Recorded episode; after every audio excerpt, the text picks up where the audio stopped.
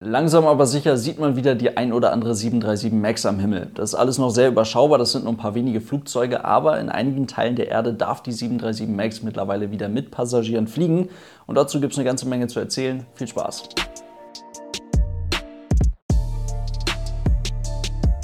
Und damit hallo und ganz herzlich willkommen. Ich hoffe, es geht euch gut. Es kam nicht wirklich überraschend, als die FAA, die US-amerikanische Luftfahrtbehörde, Mitte November ihr Flugverbot für die 737 MAX aufhob. Lange zuvor hatte man ja bereits angekündigt, man sei mit der Wiederzulassung des Flugzeugtypen auf der Zielgerade. Man hat eine ganze Menge Test- und Erprobungsflüge in den letzten Monaten und eigentlich im gesamten letzten Jahr durchgeführt. Und Ende September hatte sich sogar der FAA-Chef selbst hinter das Steuer der 737 MAX für einen Testflug gesetzt und erhielt damit sein Wort. Er würde der 737 MAX kein grünes Licht geben, bevor er sie nicht selbst einmal geflogen ist. Und so wurde dann also im vergangenen November nach gut 20 Monaten Grounding nach 387 ausgelieferten gegroundeten Flugzeugen und dazu noch in der Zwischenzeit 400 gebauten gegroundeten Flugzeugen, nach über 4400 Teststunden und über 1350 Testflügen das Flugverbot für die 737 MAX aufgehoben. Damit ist der Passagierbetrieb in dem für diesen Flugzeugtypen wahrscheinlich mit wichtigsten Markt in den Vereinigten Staaten prinzipiell wieder möglich. Gebunden ist die Wiederinbetriebnahme des Flugzeugtypen. Das gilt für die 737 MAX 8, genauso für die 737 MAX 9, allerdings an einige Regeln. Und zusammenfassend veröffentlicht wurden diese Regeln in einem sogenannten Airworthiness Directive. Das ist ein 55 Seiten langes Dokument der FAA, in welchem ziemlich genau beschrieben steht, unter welchen Bedingungen das Flugzeug bei den Fluggesellschaften wieder eingesetzt werden darf und unter welchen Bedingungen das Flugzeug dann auch wieder Passagiere befördern darf. Denn es wurde zwar auf allen möglichen Newsportalen in den letzten Monaten wieder ziemlich viel über die 737 MAX diskutiert und gesprochen, allerdings blieben trotzdem viele Fragen zu den Dingen, die jetzt wirklich am Flugzeug systemseitig verändert wurden und auch viele Fragen dazu, wie das Ganze bei Boeing oder auch bei der FAA aufgearbeitet wird, offen. Und dieses Airworthiness Directive geht zumindest auf einige dieser Fragen ein. Diese Lufttüchtigkeitsanweisungen, wie das ins Deutsche übersetzt heißt, das sind übrigens keine internen geheimen Dokumente oder sowas. Da hat man ganz einfach Zugriff drauf. Müsst ihr einfach auf die Seite der FAA gehen. Dort findet ihr dann eine Übersicht aller aktuell gültigen Lufttüchtigkeitsanweisungen. Müsst ihr dann so ein bisschen durchfiltern nach Boeing-Flugzeugen und so weiter. Und dann findet ihr eben diese Lufttüchtigkeitsanweisungen für die 737 MAX. Bereits auf den ersten Seiten in der Zusammenfassung dieser Lufttüchtigkeitsanweisung wird klar, wie viel Arbeit in den letzten 20 Monaten in die 737 MAX geflossen ist. Denn Boeing musste nicht nur Handbücher überarbeiten, Piloten mal wirklich über dieses System informieren, sondern musste auch die Systemarchitektur hinter dem MCAS, also die Software der sogenannten Flight Control Computer der 737 MAX, ziemlich grundlegend überarbeiten. Und was das genau bedeutet, also was auf der einen Seite das größte Problem der 737 MAX war und auf der anderen Seite jetzt die große Lösung für diese Problematik ist, das schauen wir uns jetzt mal ganz genau an. In der 737 MAX arbeiten zwei von diesen sogenannten Flight Control Computern, deren Basis schon über 20 Jahre alt ist. Jeder dieser FCCs verfügt über zwei 16-Bit Single-Core-Prozessoren. Das klingt für heutige Verhältnisse nicht nur wahnsinnig leistungsschwach, das ist auch wahnsinnig leistungsschwach sollte einen jetzt aber nicht zu einem vorschnellen Urteil verleiten. Bevor es jetzt also jemand in die Kommentare schreiben möchte, ja, euer Smartphone hat wahrscheinlich deutlich mehr Rechenleistung als die Flugsteuerungscomputer der 737 MAX. Euer iPhone braucht aber auch deutlich mehr Rechenleistung. Also das Aufgabenfeld, was diese Prozessoren in den Flight Control Computern der 737 MAX zu erledigen haben, ist dagegen recht begrenzt. Und auch die an dieser Stelle immer ganz gern gemachten Vergleiche zum Airbus A320 bzw. zum A320 Neo kann man nicht ohne weiteres ziehen. Denn der A320 verfügt zwar über ähnlich leistungsschwache und altmodische Flugsteuerungscomputer, hat aber nicht zwei davon, sondern sieben. Die können zwar nicht alle alles und nicht alle das gleiche, aber eine ziemlich ausgeklügelte Aufteilung der Aufgaben zwischen diesen Computern sorgt für überraschend viele Rückfallstufen, wenn mal einzelne Computer ausfallen im Vergleich zur 737. Sieht auf den ersten Blick möglicherweise etwas cleverer aus, ist es aber gar nicht unbedingt. Der Grund dafür, dass die Systemarchitektur des A320 ganz anders aussieht, komplexer aussieht als die der 737 MAX, ist darin begründet, dass das Flugzeug eben auch ganz anders gesteuert wird. Stichwort Fly-by-Wire. Und dazu kommen dann eben noch einige Schutzmechanismen, sogenannte Protections, die dann eingreifen, wenn der Computer der Meinung ist, dass das Flugzeug gerade einen sicheren Rahmen verlässt. Nachteil dabei ist, fällt dort etwas aus bzw. funktioniert nicht so, wie es eigentlich gedacht ist, dann wird der auf den ersten Blick sicherlich etwas leichter zu fliegende Airbus auf einmal ziemlich kompliziert. Gutes Beispiel dafür, habe ich an der Stelle auch schon oft erzählt, Lufthansa A321 geht auf einmal in einen von den Piloten nicht wirklich zu beendenden Sinkflug und es hat eine ganze Weile gedauert, bis die Piloten verstanden haben, was da im komplexen Hintergrund der Flugsteuerung falsch gelaufen ist, ehe sie eingreifen und den Flugweg wieder kontrollieren konnten. Mit anderen Worten, das, was die 737 MAX da verbaut hat, das hat ja durchaus seine Berechtigung. Das hatte sich bis dahin ja auch eigentlich ganz gut bewährt. Mit jeder Modernisierung der 737-Baureihe war das Flugzeug in puncto Effizienz und Sicherheit über den dicken Daumen gepeilt eigentlich immer bestens vergleichbar mit der A320-Baureihe. Nur zwei Flight Control Computer mit vermeintlich veralteter Technik ist also einfach so sicherlich nicht unbedingt das Problem. Ich möchte nur dieses Argument entkräften, dass die 737 MAX ein völlig aus der Zeit gefallenes Flugzeug wäre, weil das ist so nicht ganz richtig. Jetzt wird es aber langsam sehr interessant, denn jeder Flight Control Computer bekommt seine Daten von in Anführungszeichen seiner Seite. Flight Control Computer A bekommt seine Daten von der Kapitänsseite, Flight Control Computer B bekommt einfach gesagt seine Daten von der First Officer Seite. Computer A steuert Autopilot A, Computer B steuert Autopilot B und so weiter. Eine Redundanz wird im Flight Control Computer selbst hergestellt durch die zwei voneinander unabhängigen Prozessoren. Und das ist auch wichtig, dass es diese Redundanz gibt.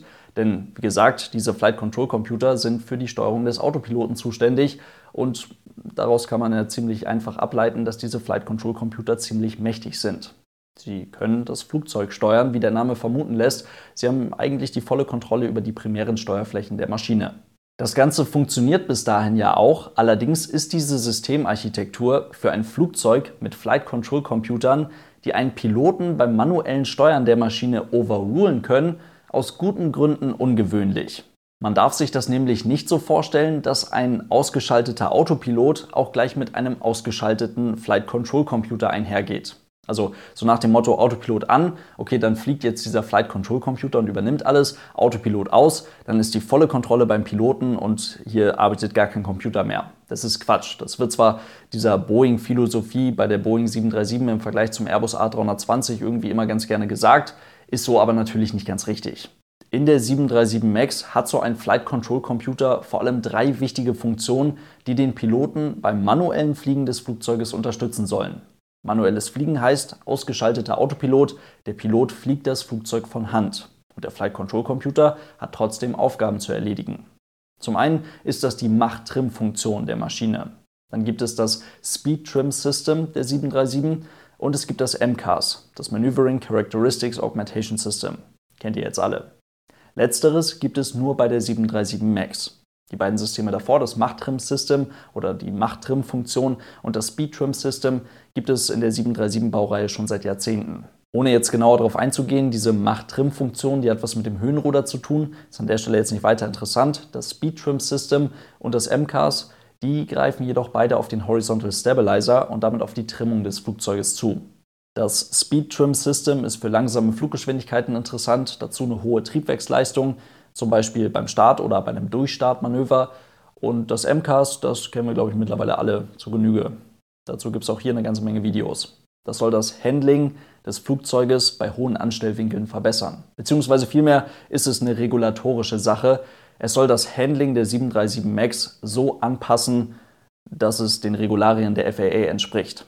Da heißt es nämlich in einem Paragraphen zum Thema Stall Characteristics, No abnormal nose-up pitching may occur. Und das macht die 737 MAX nun mal ohne MKs. Und jetzt wird es wichtig, alle drei Systeme bzw. alle drei FCC-Funktionen, die ich gerade genannt habe, greifen immer nur auf einen FCC und damit auf ein Sensorenset zurück. Mit anderen Worten, immer nur ein FCC kann diese Funktion kontrollieren. Und das leuchtet, glaube ich, erst einmal ein. Wenn das Flugzeug am Anfang des Tages ganz einfach unter Strom gesetzt wird, dann ist bei zwei funktionstüchtigen Flight Control Computern prinzipiell erst einmal der linke für die Steuerung dieser drei Funktionen zuständig. Bleibt das Flugzeug am Boden unter Strom, dann wechseln sich die beiden Computer von Flug zu Flug mit diesen Funktionen ab. Und das ist die lange Erklärung des komplexen Systems hinter dem MCAS und der Grund dafür, warum ein fehlerhafter Anstellwinkelsensor das System eben immer und immer wieder fehlerhaft auslösen konnte. Nachdem man dann geklärt hat, dass die Leistungsfähigkeit, die Rechenleistung der FCCs der 737 MAX ausreicht, Um jetzt an dieser Stelle mit diesem System wieder etwas zurückzurudern, hat man jetzt in den letzten Monaten oder im gesamten letzten Jahr, in den letzten anderthalb Jahren sehr viel Zeit mit Anpassen verbracht und eine neue Software für die Flight Control Computer der 737 MAX entwickelt.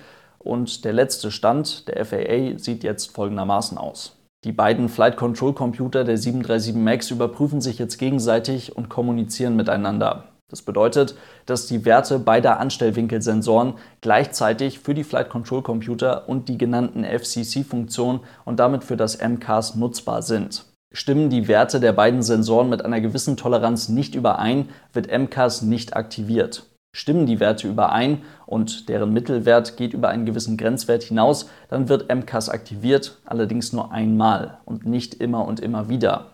Auch bei einem darauffolgenden Pilotenfehler Heißt, MCAS wird aktiviert, Pilot erkennt das nicht, dass es fehlerhaft aktiviert wurde und möchte ganz einfach durch Ziehen am Steuerhorn dafür sorgen, dass die Nase des Flugzeuges nicht weiter abgesenkt wird, dann ist das möglich. Das heißt, der Pilot muss hier in keinem Fall wieder gegen das MCAS kämpfen, so wie es ja in der Vergangenheit der Fall war. Warnungen und Meldungen zu fehlerhaft arbeitenden Systemen sind jetzt eindeutiger, beziehungsweise auch ganz wichtig, überhaupt erstmal vorhanden. Handbücher sind überarbeitet und Piloten müssen jetzt für die 737 MAX ein mehr oder weniger aufwendiges Simulator-Training absolvieren. Und neben weiteren Kleinigkeiten wird dazu übrigens noch das Stabilizer Trim System aller 737 MAX überarbeitet und neu verkabelt. Das ist eine ziemlich teure Aktion, aber anscheinend notwendig. Die Vereinigten Staaten haben jetzt also mit der Wiederzulassung der 737 MAX für den Passagierbetrieb vorgelegt. Brasilien hat bereits nachgezogen, Kanada und auch die EASA, also die Europäische Behörde für Flugsicherheit, die werden jetzt noch im Januar nachziehen, so haben sie das zumindest angekündigt. Und ja, somit ist in den letzten Monaten zum Thema 737 MAX echt eine ganze Menge passiert. Ob Boeing da jetzt abschließend öffentlich wirksam nochmal irgendwie Bilanz ziehen wird oder sowas, wir werden sehen, aber das ist echt mal ziemlich gewaltig nach hinten losgegangen. Damit soll es das heute gewesen sein. Vielen lieben Dank fürs Zuhören. Ich hoffe, es waren ein paar interessante Infos für euch mit dabei. Falls euch die Aero News als Podcast gefallen, vergesst bitte nicht, schaut gerne auch mal auf dem YouTube-Kanal vorbei oder auf meiner Patreon-Seite. Dort könnt ihr den Kanal und damit auch diesen Podcast unterstützen. Vielen Dank für euren großartigen Support. Lasst es euch gut gehen und bis zum nächsten Mal. Ciao.